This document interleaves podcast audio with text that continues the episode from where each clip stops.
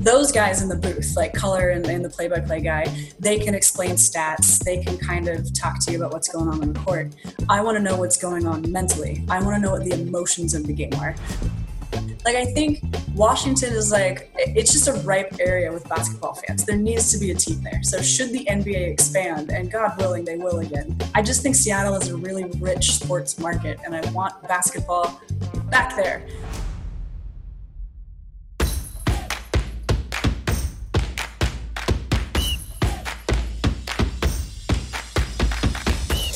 Hello, hello, and welcome to another episode of the Locked In Podcast. My name is Ani.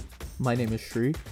We have a very exciting episode here for you today. We have a very special guest on the podcast Warriors sideline reporter for NBC Bay Area, Kerith Burke, is joining us today. We're going to let her just introduce herself and explain what she does. So let's just get right into it. I was just asking for our listeners at home, do you want to just tell us a little about yourself, like your basic intro and stuff like that? Man, uh, my elevator pitch on myself, I guess. Um, I'm Kerith Burke. I'm the Golden State Warriors sideline reporter for NBC Sports Bay Area. Um, sports, I love my job. Sports have taken me all over the country. This is like my fifth job. Um, before this, I used to work in New York City covering all those pro teams. And then I got my start in local news um, in smaller markets. So I used to have the big camera on my shoulder. I used to do the interviews and I would come back and edit everything and then present it. Um, that was a lot of work, but I'm really happy for what it taught me as far as how to tell a story from start to finish. Um, and yeah, now I've landed with the Warriors, which is pretty great. So, as a sideline reporter for one of the, the craziest teams, I guess, in the last two decades, you had pretty unparalleled access not only to coaches, players, but kind of like the on-court dynamic that you know a team has that as fans watching on t- like TV, we can't really discern watching from a game telecast how players interact, how players and coaches interact. So, how does seeing all that up close kind of influence some of the questions you ask these players when you're doing the the on-court interviews? Um, the questions really come from preparation. It comes from knowing the storylines, um, from covering the team, and actually having some behind the scenes access. As a broadcasting partner, um, I get to ride on the plane with the team. I stay at the same hotel. Um, we eat in the same area. That do, and when I say that, that doesn't mean that I'm, you know, like playing dominoes with Draymond. Like there is some separation there, but just being in the same spaces you get to see who they are as people. And I think that's really important when you're a reporter to approach them as people. Like when I first got this job, my first year, if I had any sort of like, oh my God, that's Steph Curry, oh my God, you know, I, I wouldn't be able to do my job. I can't fan out here. I can appreciate who they are as players and their greatness, but you just got to treat people like people. And you made the point that when you see when you see these guys in person, um, I remember like I used to watch when I was working on the East Coast. I would come home at say like midnight or one o'clock after work, and the Warriors West Coast games were on. So I was watching their dynasty from afar, and I was like, wow, that Steph Curry guy, he's really good. when you see it in person, it's even more insane. He's like the most skilled hummingbird on the court I've ever seen. It's unreal. He's like watching a video game. So I want to still have those moments where I do have awe for the greatness I'm I'm watching, like in terms of like a dynasty and how awesome this roster is. But I also want to really treat them as people. Th- does this make sense? Like I can appreciate what they are like at their jobs, you know, when they're doing their thing on the court. But mm-hmm. I also just want to treat them like regular guys, um, and I think they appreciate that. One of the best things you can do when you talk to athletes is not ask them about their sport. Seriously, yeah, it's a nice icebreaker. Yeah, because whenever whenever we go and watch games, I've been to Oracle a couple of times. I went to Chase Center once, and obviously we go for the pregame, like Steph Curry shooting like forty five footers and stuff like that. We're just like we're captivated by the awe factor of these athletes, but it's really cool that like you have that personal, intimate connection with a lot of them. Um, it's I wouldn't say it's I understand what you're saying. I wouldn't say it's intimate or too personal. It's more like, hey, how you doing? It's like acquaintances. Like mm-hmm. as a reporter, your guideline is be friendly with people, but not mm-hmm. friends with. So that's kind of the barrier that I, I try to keep. But you know, if I pass somebody on the hallway, it's hey, how you doing? Or like, hey, your daughter just had a birthday. That's really sweet. Or even, how was your weekend? You know, that kind of stuff. Got it. Yeah. So you've been part of covering some of the greatest teams in basketball history. UConn's women's team, the U.S. women's national team in Rio and this Warriors dynasty. So, are there any common threads between these teams by the way they are in the locker room or the way they play on the court that makes them great? Yes, it's leadership. Um, it starts with the coach and then it starts with the players. And it starts with like a standard that the coach wants to set and then the leaders on the team enforcing it. So, say for UConn, um, you have Geno Auriemma, one of the greatest coaches of all time. Um, side note, I often hear people say, like, oh, Geno, he's so good, he could coach men. But he doesn't need to coach men to validate his career at all. And as the rosters change, the constant is him. And he always wants to evolve. So you just see like how greatness can change shape based on the personnel you have, as long as you have the right principles in place.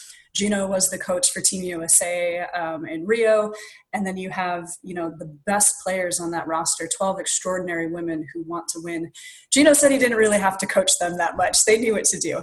But then when you get to um, the Warriors, you know you had Steve Kerr, who had never been a head coach before. Of course, he was a player, broadcaster, worked in the Suns front office, but coaching is a different animal. A lot of coaching is like it's almost like business management. It, you have to manage personalities, and then from there, they'll do the right things at their jobs. What helps Steve Kerr is having a leader like Steph Curry or having somebody super chill like Klay Thompson. You know, you've got these guys, like these really good natured guys who are extremely competitive on the court, but just happy go lucky otherwise. So the vibe is really good. It's leadership. I see it in how they interact with media as well. Like Steve Kerr is such a media good guy. I know I've asked him some clunky questions, but he will always give you the benefit of the doubt. He always knows what you were trying to ask, and he'll give you a very, like a very giving answer. And same with Steph Curry. Like he gets so many repetitive questions. He could totally just flip a switch and be a jerk about it and he never is like that's it's such a luxury to work with a team that has a nice relationship with media i know it's made my job much easier yeah speaking on that i remember the 2019 finals when they were going through a lot of injuries and everyone kept on asking them about the injuries but they were super nice about it both steph and uh, coach kerr were super nice about it and you know understood that they had to ask like the media had to ask about it so yeah like really every day, every day yes and I, I did start to catch they would take like a deep sigh before they answered, but they would do their best to, to give an answer. Um, when kind of like you don't always have the information every day, but they would do yeah. their best to say something as best as they could. So you've also said that sports are linked to both fans and your family. So with sports slowly coming back over the next few months, but without fans, how do you think the fans at home are going to react? Will the level of passion and enthusiasm still be the same when they're, when they're not sitting on the court? I think so. I think there's just a hunger to to have a fandom and to enjoy this collective thing that we've all tuned in for for a long time. I actually heard, and I haven't been able to verify this, so maybe that's one of those made up stats. But say for the NBA, 99% of fans interact with the games without being at the games, right? How many people could fit in an arena? Maybe 18, 19, 20,000. And some of that is cost prohibitive for fans. Some of the arenas, you know, for the teams they root for are just too far away. So they interact with, say, NBA Twitter. Um, they interact, you know, on Facebook. It, it, they talk to their families. I know I text my family all the time. Um, or they watch them on TV. So even though fans can't be in the building, I think there's still a lot of ways fans can connect with games which are coming back. And that's i know i'm really excited. I have some conflicting feelings like i don't want anybody to risk their health to entertain me um, but i do believe the nba is taking this bubble extremely seriously and they tried to find a plan to get these games to happen again um, I feel like if they have this plan and it's this successful, like they owe it to the players to try to determine a champion this season. Like these guys are so competitive. Let's have some sort of resolution for this season. And the bubble it is. So speaking of the bubble, I know there have been some reports about like a second bubble for the non-playoff teams, and obviously it's like a weird situation with the Warriors getting everyone healthy. They're not your typical like non-playoff team, right? Like they have the talent to be like a top three, top four seed in the Western Conference, which is saying a lot. But is is that something that, if given the chance, like you would go there and cover them at the bubble? I think so. Uh, okay, there's a lot of unknowns at this point. So this answer is building on like a I'm not sure, hypothetical, if this happens, but I'll give you guys the best answer that I can. Um, the Warriors would prefer to stay in the Bay Area and do like a training camp at their own facilities. Mm-hmm. If the NBA says, I'm sorry, that's not the plan, then they'll be good guys and they'll go to Chicago or Vegas or wherever it is. Um, then, once that domino falls, then my workplace will discuss how we would cover it. And then it would be is it like, are we in person? Are we calling it remotely? Do we need people on site? So I, I just don't know. Like, on a personal level, I would definitely be open to it because I miss my job. I'm, I'm, I miss what I do.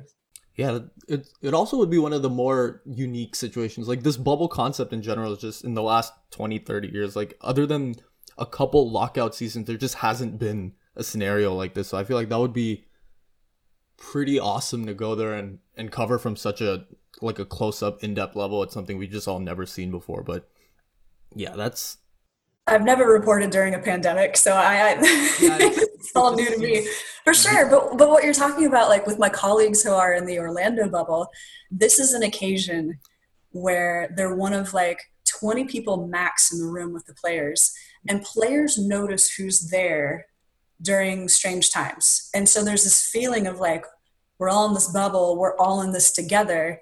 Um, and you build relationships that way. There's like bonds when you see who's around in tough times. So it's as like a moment in time. I hope this is the only bubble that ever has to happen. I hope there's mm-hmm. no more pandemics down the road. But for the moment in time to be a reporter covering this, that's pretty cool. Yeah. So I'm gonna be starting grad school up in Seattle, and we we did a little research and we found out that like you grew up near Seattle and ended up working for like local Washington radio stations and sports stations, and there must have been like a bunch of coworkers, friends, and family who had strong ties to you know the Seattle SuperSonics, and I'm really sad that they're not there. But as someone who who's a native of Washington State and someone who's in the basketball media world, like what were you thinking when Seattle moved to Oklahoma City? robbery, straight up robbery.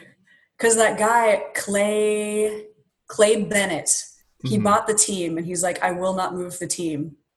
And then the narrator says, but he did move the team. so it just felt like, come on, man. It was like everybody could see what was going to happen. And it's just so unfortunate. Like, I think Washington is like it's just a ripe area with basketball fans. There needs to be a team there. So should the NBA expand, and God willing, they will again. Um, like I follow the reports in the Seattle Times about the arena development, like with you know getting a hockey team there and a basketball team and their share. I just think Seattle is a really rich sports market, and I want basketball back there. Like I actually remember the big thing was even before that, rewinding a little bit, it was that draft year where the debate was is Greg Oden or Kevin Durant going to be the first yeah. pick? I was like, it needs to be Kevin Durant. You guys need to make it Kevin Durant. It's got to be Kevin Durant. Um, and then Portland took Oden. So it's like, okay, Seattle ended up with this one of a kind, once in a generation sort of talent. He got to play his rookie season with Seattle, and then they up and left. And that stinks. But every time Kevin Durant talks about Seattle and that area, he speaks with a lot of love. You know, I think he he embraced that community. Um, he might still have a house there, but don't quote me on that. Not sure. Yeah, because I remember the Warriors played a game up in Seattle, and Durant came out in like the Shawn Kemp jersey, and everyone was going crazy. Like it was still like yeah. he was one of one of their own, and it was just nice to see that. You know, they after what twelve years not in Seattle, like all those fans still loved him, and they rooted for the Warriors, and they need basketball. Oh my God, they need basketball. You know what? Players have a soft spot for the things that happen to them in their rookie season. It's the first fan base they fall in love with. It's the first time maybe they're living on their own. It's like you put on your big boy pants. You're an adult now. You have a house. You have people who depend on you. You've really got to devote yourself to work in a completely different way. Um, so I remember when that preseason game was on the schedule.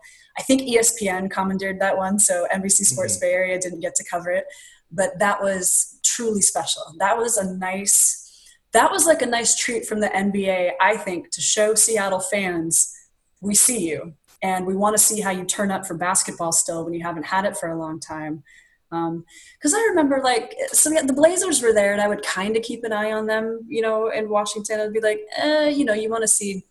I guess you just go down I five and you see another West Coast team succeed. But I never felt like the Blazers were totally adopted by Sonics fans. I just never really felt that connection. I, I kind of mm-hmm. saw it as more like ambivalence. I, I thought Kevin Durant would be a changing point for Seattle sports. You know, the Mariners collapsing in the early 2000s, but that didn't happen until the Seahawks kind of became good again. Uh, sad for Seattle, but going back to your job specifically, you've talked a lot about how you said that you want to bring fans closer to the personalities and the characters of the game, and that you want to show the basketballs more than just the X's and O's. So, can you walk us through your thought process pre-game and before post-game interviews to try and help bring us fans closer to the players? Yeah, I think my job as a sideline reporter is to really tap into the emotion of what's happening because the play by play guy will illustrate, like, play by play is kind of the skeleton, and then um, the color commentator puts the, the flesh on that skeleton, and then, like, my job is to sort of give that skeleton a personality. Does that make sense? So there's there's a three man squad, and we all have our roles. Um, those guys in the booth, like color and, and the play by play guy, they can explain stats. They can kind of talk to you about what's going on in the court. I want to know what's going on mentally. I want to know what the emotions of the game are. So that's how I approach approach things in like halftime interviews or post game interviews, or also when I do pre and post game analysis, kind of know what the storylines are coming into a game. Say Klay Thompson has been on a, a five game shooting slump, and then if he busts out of it, I gotta ask him about that post game, you know, and it's like, how difficult was this for you, Klay? You know, we see it as a slump. What did you see? How did you push through this? How did your teammates help you push through this? Um, you know, you might see the splashy three pointer or the huge dunk. Who was the guy that passed to the guy that passed to the guy that had that dunk? Um, so there's there's much more of a, a, team connection than like the highlights, and you kind of have to be aware of like how does this all fit? It's like a Rubik's cube, you know. How do all the pieces fit in place? Acknowledge all the pieces and see if you can get a deeper story. Speaking on that a little, like after being part of the East Coast sports media scene for like such a long time, like are there any major differences between kind of the relationships you build there and how the media talks to players and you know interacts with them on a daily basis compared to here in the west coast or is it like just more similar than not? Um it's just more. I would say like and I, am speaking specifically for new york city there's just more media and they mm-hmm. all need something that can differentiate their coverage.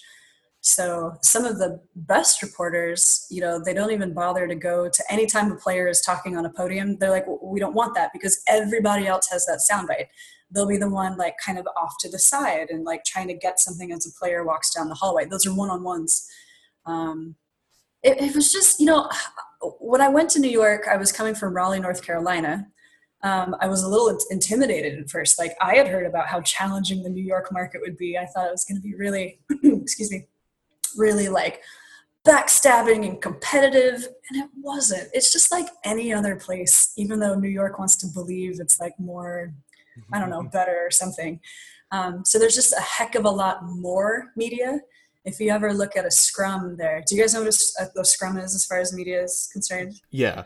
Yeah, yeah. For, well, just for your listeners, I'll try to paint that picture. So say, I'm trying to think of, God, there were like four Knicks coaches while I was there. Let's say like Mike D'Antoni, when he was the Knicks coach. He might, after practice, wander over. He'll stand against a wall and then 30 or 40 media members would be in this like horseshoe around in the semicircle. We're all straining with our microphones to get it close to his mouth or or cell phones or something you know with a voice app open. And it's just everybody is packed together everybody is sweaty and reporters are just yelling out different questions. So there's no like continuity to the interview really. It's just mm-hmm. people shouting out their own individual topics. And then D'Antoni would speak for like 10 or 15 minutes and then we would all kind of like take a sigh and then like slowly back away and then D'Antoni could get out of the scrum. Oh um, so it's just it's just more. That's what I would describe New York as more. Um, the Bay Area media and like LA media when we go down there for Lakers or Clippers games, it's it's kind of like that. And it sort of predicates on who is speaking. LeBron gets a much bigger scrum than say the Warriors Eric Paschall, you know, because mm-hmm. when LeBron speaks, it might not he might make national news. We're not just talking about like good sports news. We're talking about national news. And mm-hmm. players are actually coming into their their own sense of power there. Like they recognize when they say stuff, they can have a major impact. I think we're seeing that right now with the Black Lives Matter movement, with social justice. The WNBA is very good at this too. Um, and it's really positive and like invigorating to see athletes want to speak about things other than X's and O's. Yeah, I noticed Steph Curry had that like Instagram live session with Dr. Fauci and he talked about to his listeners like the coronavirus and how to prevent stuff like that. Do you think like you spoke on LeBron and how he's like national news, like do you think he kind of created that player empowerment era, at least that's going on right now, regarding like I, I know like with regards to free agency and stuff, like he set a huge precedent for like players moving and stuff, but he's also one of the I don't know if he's one of the first, but he's one of the the most prominent people to kind of bring like political awareness and social issues into the NBA at that high a level. So would you would you think like he's responsible or is it just more of like a general movement that's happened? I think he's somebody in a chain of athletes who wants to bring justice for the forefront. Like I saw an interview where LeBron said it was Kobe who gave him tips on how to do this. Like Kobe trying to empower guys to own their brand financially, but also in the way that they're portrayed. And then you can kind of rewind back, like Bill Russell was doing this stuff. Uh, Kareem Abdul-Jabbar was doing this stuff. You look in other sports, and it's Muhammad Ali or the 1968 track team. So I, I don't think athletes have always been involved with this. It just depends how much media wants to cover that and then in what way they want to cover that. But you're right. I do look like right now, I would say LeBron is the top guy for that. And I, I think that awareness comes from the fact that wasn't he on the cover of Sports Illustrated like in high school? Yeah, I'm um, sure. He's always been aware of the media around him and the intrigue for anything he has to say or for his skills on the basketball court. And I think as he's grown up, he sort of sensed the power that he has there. Mm-hmm. Um, I see on his Instagram all the time, like he'll let people do takeovers, and it's for for charities or like activists and that kind of stuff.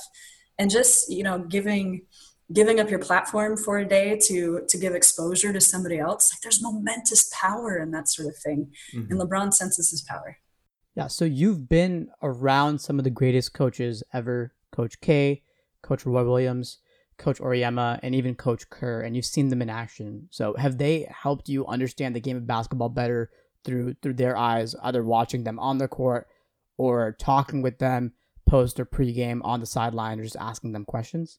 Yeah, and I, I think it's the personality side side of basketball like i don't do film study with those guys but just by the process of osmosis or whatever like listening to coach k you you have to get smarter when you cover basketball because i don't want to ask coach k a dumb question. I want to show that i understand this game. In fact my first assignment when i was in raleigh durham was talking to coach k when he got back from the beijing olympics. And that was sort of that moment where i'm like whoa. Like I, I, I texted my family after that. I was like dad you wouldn't believe what just happened. So or with um, geno auriemma. It's like we did the geno auriemma show together. So we had once a week 30 to 40 minutes uninterrupted where i can just listen to him talk about basketball. Like i had no choice but to get smarter as, as a, a student of the game you know what i mean? And then now like steve kerr's depth of knowledge is just incredible because he's seen this game from every single angle and not just seen it had success. Like he is a multi he's he's a champion right? He's got rings and then he earned them as a coach. So it just you know i think about everybody i get to be around and i'm i'm sort of i'm pretty stunned. I've had a very charmed career.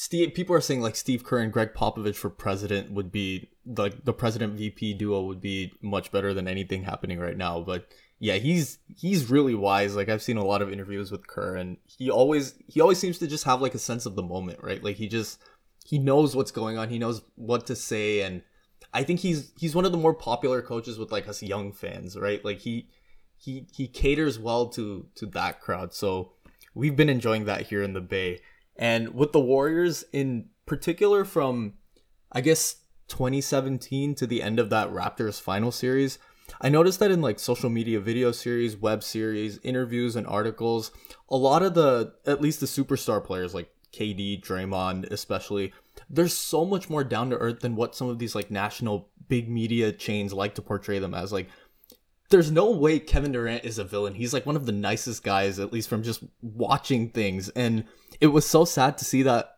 his image, I guess, being portrayed like that. So, as someone who's spent like a lot of time with the team and I know you touched on like not being like super super super close with them but like still being friendly with them. Is it difficult to balance like being a like a media member who's like doing it for the for the news aspect versus actually like knowing these guys like i guess more closely than we do? Um, i think it's helpful to care about the people you cover um, does that you know what I, so yeah. when it comes to perceptions of people like oh, oh Draymond is an asshole. Not true. Mm-hmm. um, oh Kevin Durant is sensitive. Well he is but in a very philosophical way. And I don't think Kevin Durant has done anything that we wouldn't do. Like if somebody was talking junk about you or was just negative or like had no idea what your thought process was and then criticized you for it wouldn't you kind of be like no what are you talking about? That's not me. Like i understand he gets a lot of heat for replying to people on twitter but i can understand his drive to sort of defend himself. And one thing about kd is that he hates when others people speak for him which i'm kind of doing now. But but just he wants to speak for himself and he's like you don't know my mind. You don't know my emotions. Why are you pretending to? That stuff really bothers him. All of his actions seem extremely human to me we have to remember these guys are human um, and that way you can sort of understand where they're coming from. Of course. Like i think also like kevin love and demar DeRozan like spoke about like mental health in the nba and how that wasn't really a big thing. So now with with players kind of putting more of their personal lives on on social media and really like showing us fans that they're not just these people we put on pedestals they're just humans like us like is are there more talks about mental health like happening within the organization? Like are they are they talking to media about remembering what players are going through when you when you like ask them questions or like just see them day to day?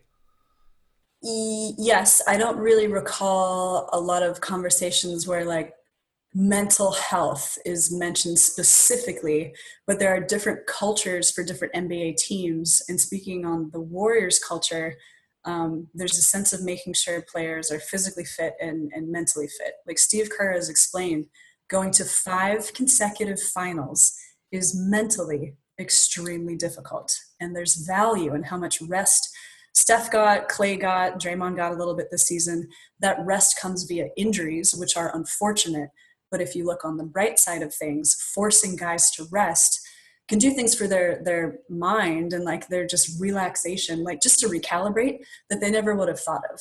So, although they might not name it mental health awareness, I think they do put a lot into making sure guys are, um, I don't know, as best as they can be. And, and Steve Kerr really sees guys not as like players, but as as people. I know we keep coming back to the same themes, um, but he cares about these guys. He wants them to have days off. He wants them to have a life outside of work. He talks about filling your cup and having joy um, because you if you're not like a whole human off the court as far as if you don't feel as best as you can you know in your personal life what does that do to you when you're at work and there's lots of stressors there? So he wants guys to be their their fullest self i suppose. Cool. That's good to hear. So just just one last question. Basketball has always been a bit of a more progressive sport especially compared to some of the other ones maybe football or baseball.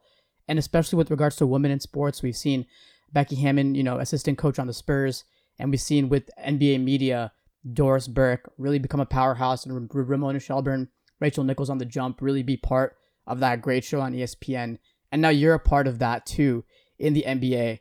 So I'm wondering, what is it like being a woman in this sport, but a sport that's trying to get a lot more women, especially in, in the WNBA, and trying to grow that sport a lot more, but even in the NBA, trying to bring a lot more women into the NBA, either as coaches or in part of the media do you feel a certain responsibility? Do you feel proud to sort of carry that forward?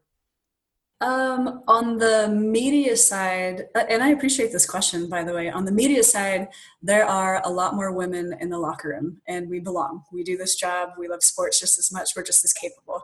Um, the second part of your question is sort of, it reminds me that the uh, the NBA does want to recognize women, uh, talented women um, who are players in their own right, who are coaching in their own right. I think there were 12 or 13 women who had roles in the NBA. Um, we just saw Kara Lawson, who was with the Celtics, get hired. She's going to be the Duke women's coach. Um, but it's the sort of philosophy that game recognized game. If you know this game, people will respond to you. I actually asked Kevin Durant about this. Like, how would you feel about a female assistant coach? And he's like, does she hoop? Does she know? And, and that's it. You know, like it was pretty plain. So I think the resistance to women having these roles is coming from a small and predictable and loud sort of fan base saying the same thing, but but otherwise, if you can show that you belong here, you're in. So I do believe we're going to see women in more prominent roles because they're valuable and they know this game. And men are receptive to being coached by people who just understand the game. Can women help you win? Yes. There you go. That's the answer.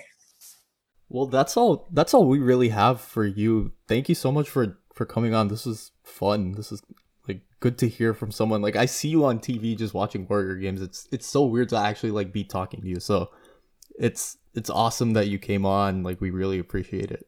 Yeah, Shri, Ani, thank you so much. You know what? One of the best parts of this quarantine, throughout all the stressful part, is I have time to say yes to people. You know what I mean? And mm-hmm. thank you for your preparation. Your questions were awesome. You guys are really thoughtful. So this was a lot of fun. Thank you. Thank you. Thank you. Right, take care. Have a good one. Thank you. Appreciate you guys.